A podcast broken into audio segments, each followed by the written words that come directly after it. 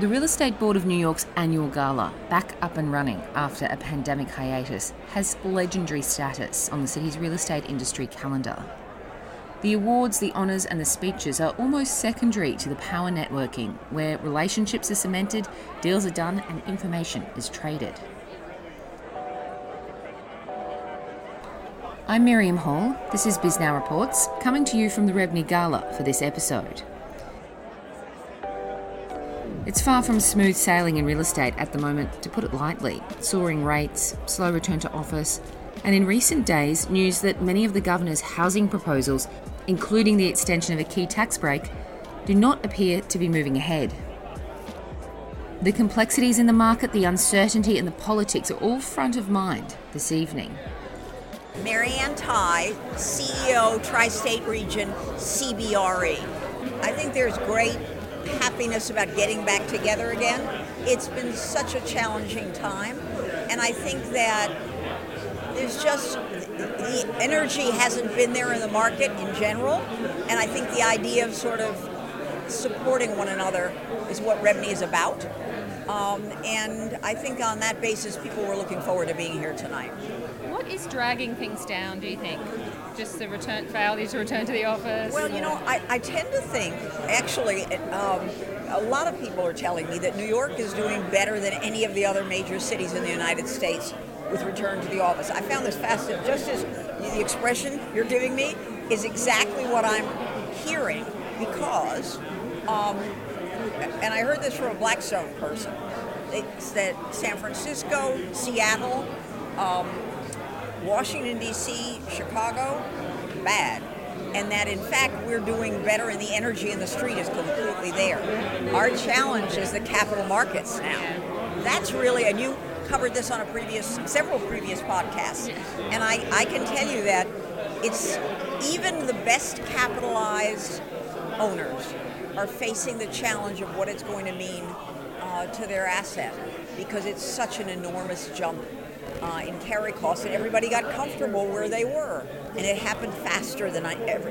You know, on one hand, it, everybody knew it was coming someday, but I don't think anybody thought the acceleration was going to be as quite as fast as it's been. What are the conversations like when you're talking to people in the industry? Like, what sorts of advice or information are people trying to seek from someone like you? I think that what they're looking at uh, with me, first of all, first and foremost, they're looking for tenants. Yeah. But once they are looking at, for tenants, the dialogue is about how much capital it's going to take for that tenant to build out their space, what their expectations are going to be for improvements to the building. Because as we know, if your building is well amenitized, great infrastructure, it's leased up. I mean, I, I'm in the final stages, I think, of doing 550 Madison Avenue at amazing rents. And what it took was for everybody to see that it was done. And that the market wants to see, they want to see the result, but it's also a question of laying out the capital before you're certain of the income stream. Now, a great, uh, well capitalized owner like Olayan can do it, but that's not typical of, of, of, New York City. And also, the scale of the loans are so enormous, and that's part of the complexity as well. So there must be a lot of people who feel very nervous. Yes, yes, I would, I would say that. That is it. Actually, if you said what is the tone of the market throughout, I would say nervous is a very good characterization. Nervous, nervous, more nervous than they've ever been before. I mean, this isn't the worst. This isn't the first time we've had a tough time in New York. No, it's it's different. I, I, I have to say, um, the um, post 9/11 was uh, nervous in a completely different way. Was anyone ever coming back? Was anyone? Uh, was the city going to recover? How long would it take for the wounds to heal? So that was a very dark period, but strangely enough, um, we could see our way to the other side. I mean, you know what? I'm thinking about what I'm saying, and suddenly I realize that hindsight is an exact science. and now it all looks manageable. I'm sure it didn't feel good. It didn't feel good at the time, and certainly it didn't feel good in 2008 and 2009 either. And the problem now is just that we're still in the midst. And while we can feel some heartbeat, and certainly anything, any new construction, any really uh, wonderfully redeveloped building with had good bones to start with, the market is embracing. And there are segments of the market that are coming back to the office in force and and I mean financial service folks, they're not having a chat about it. No, I mean you saw what JP Morgan did the other day. God bless him. I mean, if you're going to build a building that's costing billions of dollars and that will be something dazzling, he's very right to say, I built this thing so that we could all be together. And I don't mean via Zoom. Zoom. did you think it was going to take this long? I mean, honestly, did you think we'd be having this conversation in 2023? No, I think I think that the, the pandemic was a, a, a, sequence of surprises. What are you? Um, what's the biggest thing on your mind? Like, are, are, there people you want to chat to tonight? Is there are there deals you're looking at? So I, I have to admit, I am interested in seeing a number of our politicians tonight, and my and my focus is really on what's happening in Albany and it's and Albany's failure to recognize what the industry needs, and I don't just mean in commercial space, I mean in residential as well. I think that what is going on is so counterproductive to what the city needs in, on so many levels that I, I'm, I, I want to hear from smart people because I, I believe Andrea Stewart Cousins is smart. Um, I know that from the city council, Rafael Salamanca, who heads the land use, is smart. I want to find out what am I missing? Because you're bright. You know we can't we can't do this without real help from the political realm. Do you think that, um, I mean, real estate was very supportive of Eric Adams. Do you think that support's still there? Absolutely. I, I have to say, I think every statement and instinct the mayor has is right. What he hasn't yet figured out is how to cajole Albany. And I have a feeling that if he could do that, he could get much of the council to move along with him because he does have good connectivity there. And by the way, he's also got some very strong borough presidents. I think Mark Levine, um, I think um, Donovan Richards. I think these people are leaders. And I think he knows how, being having been a borough president himself, he knows how to like marshal the troops yeah. to do it. No, I think the problem is that Albany gives everybody an excuse to go in another direction and that's that's his, been his challenge. But no, I think we're there for the mayor. And last year, um, Kathy Hochul was here, and she said that she was, you know, going to support real estate. And yeah, yeah. yeah. Did that? Did that? That didn't happen, right? well, you know, I think her, uh, the she situation. Uh, mm, um, the you look impressed. Yeah. Let me let me say it this way. I don't understand the point of power if you don't know how to use it. I don't know how you give raises and don't get anything in return other than a stadium funding in Buffalo. Um, and you'll forgive me, but $600 million for a stadium is nothing compared to everything else we need. So I think that we're looking for a demonstration that the governor, who I believe is completely well intentioned, has figured out how to use. I mean, um, she sat, you know, next to Andrew Cuomo. And you can know this Andrew Cuomo knew how to wield power, and he knew how, when he focused on an agenda, how to get, if not all of it, a big part of it through. So, while there are things I'm sure she'd like to change from that administration, I, I do think um, we need more from her than she's demonstrated thus far. There were $2.2 billion worth of investment sales across 108 properties in New York in the first quarter of the year, and that means 2023 is set to be the slowest year since 2009. And the deals that are happening are harder to get across the line. Hi, James Nelson, Principal and Head of Tri State Investment Sales for Avison Young. I mean, unfortunately, it, it, seems like it might get worse before it gets better. Um, we're just coming out with some statistics on the drop of land sales since 421 expired. It's staggering.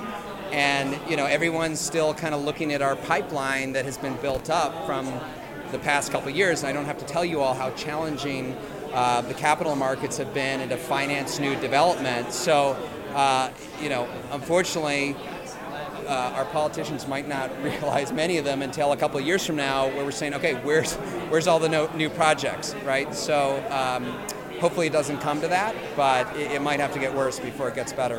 That is not a that is not a positive Well, You're so, normally yeah. so positive. You're I know, so I know. Look, I mean, If you're negative, things must be really all right. bad. Well, we, we could talk about office to residential conversions. Yeah, Everybody loves that yeah, topic, and hopefully we are headed in that right direction as well. But again, something that's very complicated, and you have to have the right zoning and the right floor plates. And, but again, pricing and incentives. And we looked at the last 78 office buildings that have sold in Manhattan since COVID, and only four of them have been converted to residential.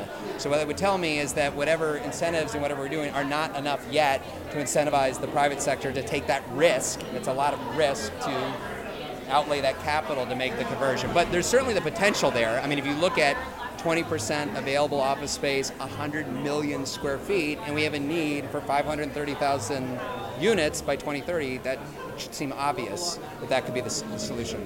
Kira wrote the other day about the, office, uh, sorry, the investment sales market, and it is um, very quiet. We knew it was going to be uh, rough news, but yeah, I mean, the first quar- quarter of this year, investment sales were off 50% over the trailing four quarters for dollar volume. Now, the number of transactions a little better in the 36% range off. But right? nothing big is selling, right? Correct. Yeah. Yeah. So, but we're still, I mean, we're still active selling, you know, a lot of cash buyers, a lot of foreign buyers. So I think they see this as an opportunity where a lot of the competition's on the sidelines right now. A lot of the big institutions are saying we're going to wait and see. I mean, this is the time to be looking for opportunity. Are you getting deals across the line at the moment? It's all hands on deck. I mean, the days of just, you know, hitting send on an e-blast and hoping used to- people show up. That used to happen, right? That, that were good times. Yeah, but I mean, you got to pick up the phone and you got to you have to make the case and, and have people understand why. I think we also really try to do a good job of qualifying who our seller is because look, if you're a discretionary seller, you're probably not selling today. You have to have a reason, and maybe it's to be opportunistic. I'm going to sell here and I'm going to trade into something larger, or hey, maybe I've got challenges overall in my portfolio, so I'm going to you know sell some of the lesser assets to stabilize the, the ones that you want to keep. But there's got to be real reason, real motivation, and then I think the broker's job is to price it appropriately because there's a lot of stuff out there that sits. So we actually say a no to a lot of assignments. You know, we want to price things right where they're actually going to trade. So you're the bearer of bad news for a lot of people. Just realistic, you know. Realistic news. that sounds bad to me. No, it's just reporting the facts, and you know, there's definitely positives out there as well. It's not all tough. I mean, retail has been amazing to watch the, the comeback and the streets coming back to life, and yeah, so there's certainly opportunities out there. It's very selective, and it can be when there's the right opportunity where a seller says, "Look, I will sell at a market clearing price," and that is happening right now. We have a lot of clients who are calling saying, "We need to transact now. We've got a loan coming due in a couple months. Like this needs to happen. Can you clear it?" And if we price it at that level, yes, there are buyers who are ready to step up and strike. And so th- those are the type of opportunities where we're getting a lot of activity. So I, I hope that the second quarter, I, I think there's only one direction to go at this point. Hi, I'm Leslie Himmel of Himmel and Meringoff Properties. I am one of the founding members. Parts of our world feel really good. I think there's an excitement in restaurants, in retail. The streets feel really good. I think um, office actually feels better. So I think our challenges are more in a macro view than, than on the micro. Are you looking to buy this year? What sorts of what's the business strategy? We're actually looking to keep our buildings full and manage our debt portfolio. And of course, uh, we're always looking to buy. Uh, we really believe in New York City. We have a few industrial properties in the boroughs that are doing really quite well. Um, we have the good fortune, uh, you know, Mary Ann Tighe, who is right there, is being honored tonight. Her team was our leasing agent for 525 West 57, made that into a life science building. And so we really invested in, in our properties, and in that building we were uh, worked really hard for a few years and landed Mount Sinai. But having had been through this in the early 90s, I feel I can see light at the other side of this tunnel, but it, indeed it feels a bit like a tunnel. Andrea Himmel, Himmel and Meringoff Properties Chief Investment Officer and Principal. So we're fighting the good fight. It's a challenging time, but I think, you know, I was trained as a value investor, and this is kind of the time that you get really excited and, you know, think about where the opportunities are to be creative and, you know, really build long term value in the business. Don't give away any secrets, I know, but where would you say those creative opportunities are? You know, I think a lot of properties may not have equity left in them, and so inevitably you have to take a stance and look at the debt. For us, it, it's just focusing on what we know best, and maybe being a little more selective this time around as far as you know what you're really valuing in a property or a portfolio, and um, being able to find high quality properties that are really, really leasable. I think that's the key is leasability. It wasn't all negative talk though. There are some bright spots. Retail, a very battered sector, has been picking up apparently. Rents are improving and spaces are leasing. Jason Moore, Executive Vice President of National Urban Retail at Brookfield Properties. I oversee our retail portfolio um, on the High Street nationally. And what number of REBNY is this for you? Oh, wow. It's a good question. Um, not counting the ones that were missing. First one was probably 2004, 2005, so we're probably getting close to 20 of them. Wow. So you've seen um, what two cycles then? Would you say? I would say two cycles. Yes. Okay. How would you compare this moment to previous moments?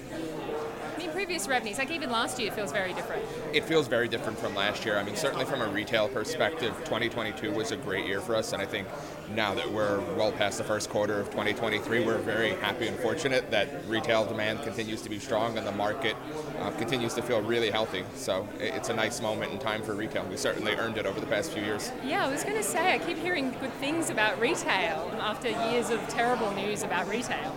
Yeah, it's funny, you know, you, you make a comment about cycles, and this is now, I've probably seen two, maybe three of them.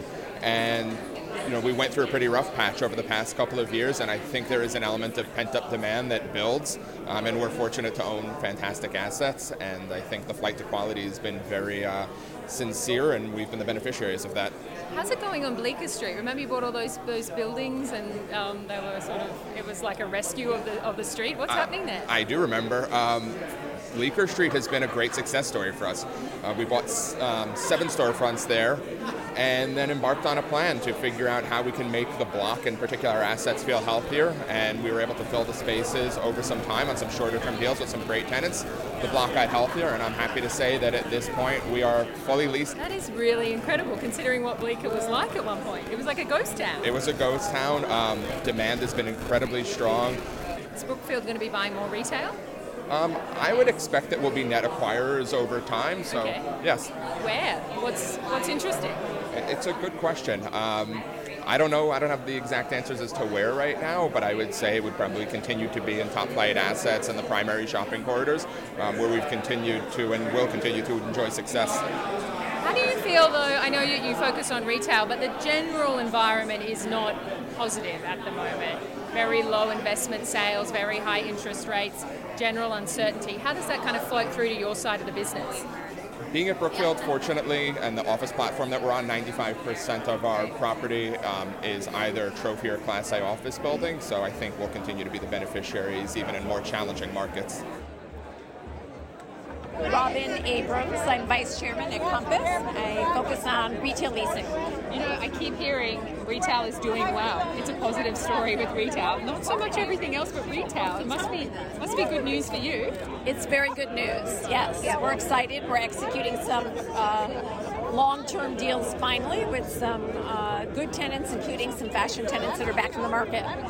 What's it been like kind of navigating this period of time where it feels like things are getting better, but they're not? Like it's a weird kind of experience, right? Listen, we kept busy for the last few years during the pandemic, assisting a lot of our tenants, doing some mitigation, doing short term deals, testing the market. And I think that now they're back in the market, consumer confidence is up, sales are up, and tenants are executing.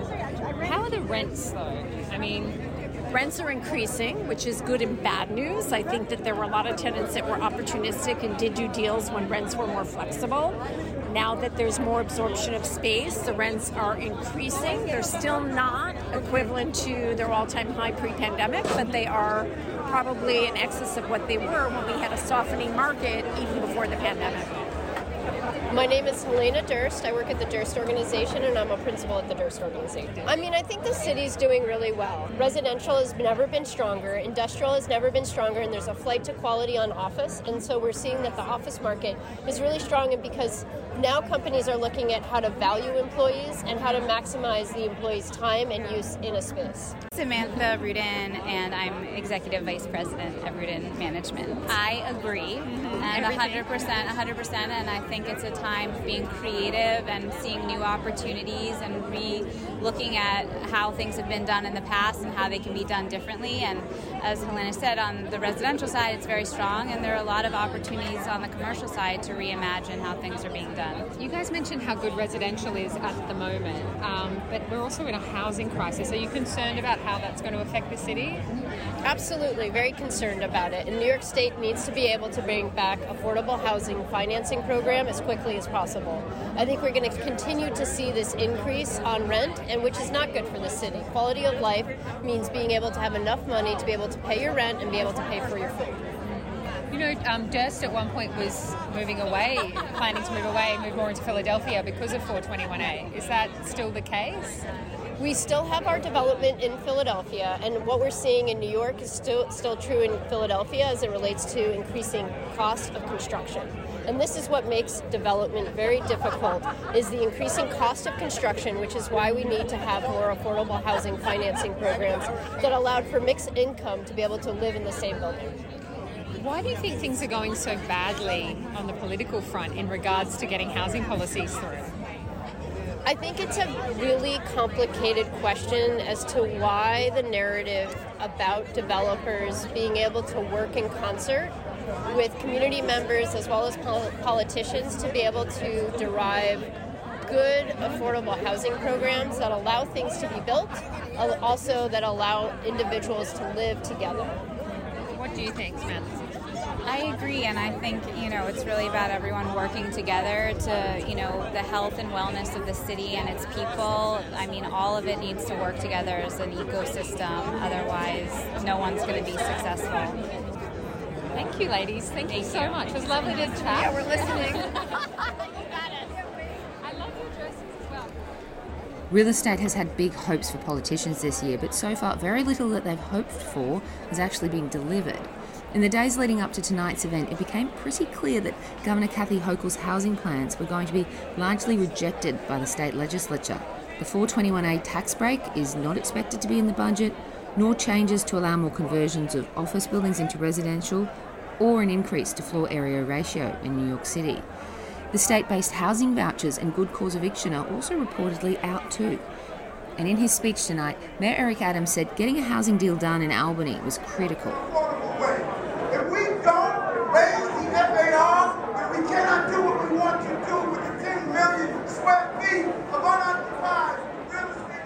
Jim Whelan. I'm the president of the Real Estate Board of New York. You know, it's it's an industry that drives itself on personal connections. Um, so it was a great environment for people to get together, reconnect. Um, you know, talk about the future, talk about the present, deals, how life is going. Uh, so it's a very good dynamic. There's a lot going on in the city, and I, I, have to bring up the big issue on the table right now, which is the housing policies that appear to not be moving forward. Uh, can we say that? The housing policies that is in front of the state legislature? You know, I think that's a fair assessment.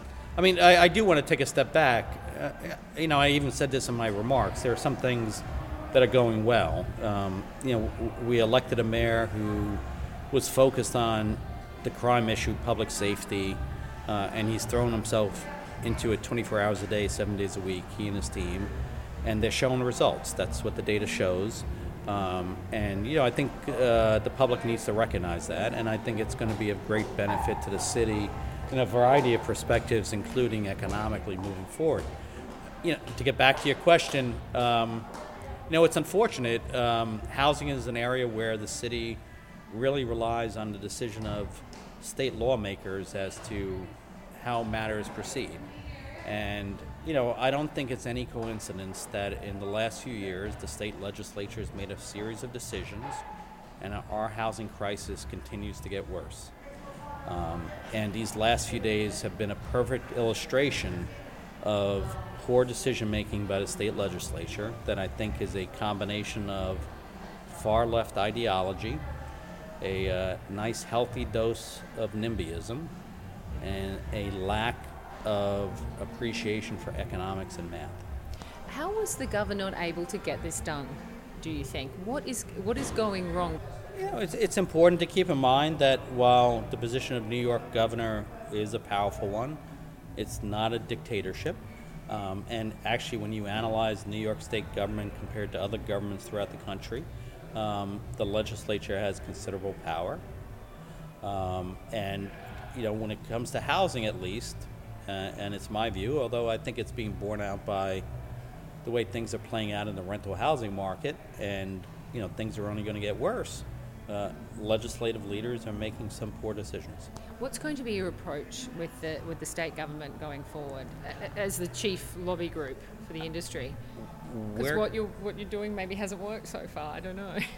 uh, you know, you need to keep in mind that you know there's a there's a difference between advocacy organizations like ourselves um, versus decision makers.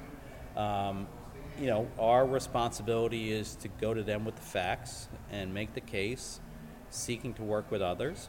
Um, you know, we've been doing that. Um, if it's in areas like housing where we've been working with 32BJ and parts of the building trades, um, you know, on some other issues like lifting the 12 FAR cap and office conversions, there's been much broader coalitions. Um, but, you know, state legislative leaders have made choices in terms of what they're advocating for, um, which would result in a perpetuation of programs like they've done in the past. I mean, let's talk about HONDA, right? It was a very well intentioned program. It was the idea of bringing in nonprofits to take over hotels, um, to provide supportive services. Good ideas, very important ideas.